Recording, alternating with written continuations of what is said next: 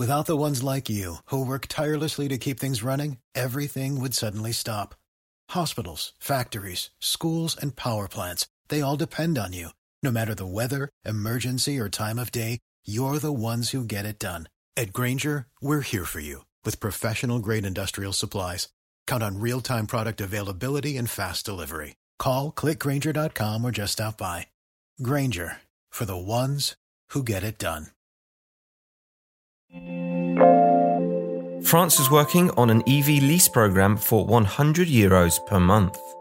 Facebook now supports NFTs, and Apple may have registered more reality trademarks for its upcoming AR headset. This is your Daily Tech Briefing, the morning edition. It's Tuesday, August 30th. From Engadget, I'm Matt Smith.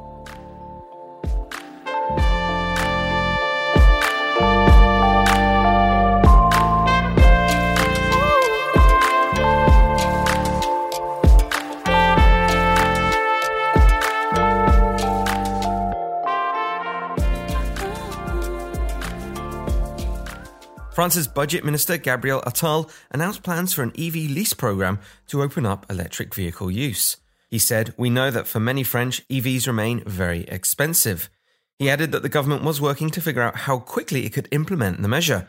At the moment, under a subsidy scheme similar to the one introduced by the US Inflation Reduction Act, French car buyers can receive as much as 6,000 euros off electric vehicles that cost less than 47,000 euros.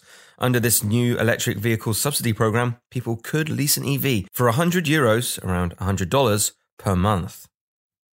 Apple seems to be yet again looking to nail down reality trademarks ahead of the launch of its much anticipated AR and VR headset. While Apple didn't directly request the trademarks, law firms that the company has previously used applied for names like Reality One, Reality Pro, and Reality Processor in the US, EU, UK, Canada, Australia, and plenty other places. With Reality OS as a potential name for the operating system, Reality One and Reality Pro could be naming options for the actual headsets, while Reality Processor could be an M2 based chip to power both of those. Meta has followed through on its promise to bring NFTs, non fungible tokens, to Facebook. Users can now post their digital collectibles that they have in their digital wallets across Facebook and Instagram. After they connect digital wallets to one app, they'll be able to access NFTs from both of them. The company is making the move a few weeks after it expanded access to Instagram's NFT functions in dozens more countries. It initially started testing NFTs on Facebook earlier this summer. Meta is moving deeper into NFT territory, even though the market for digital tokens has nosedived in recent months. And that is your Tuesday morning tech briefing. Catch up on all the full stories, reviews, and more over at engadget.com. And if you like what you're hearing, subscribe to these tech briefings wherever you get your podcasts. Please leave us a review and send us your feedback to tma at engadget.com. Thanks for listening. We're taking a bit of a break, but we'll be back in a week. Thanks once again for listening, and I'll see you soon. Thank you,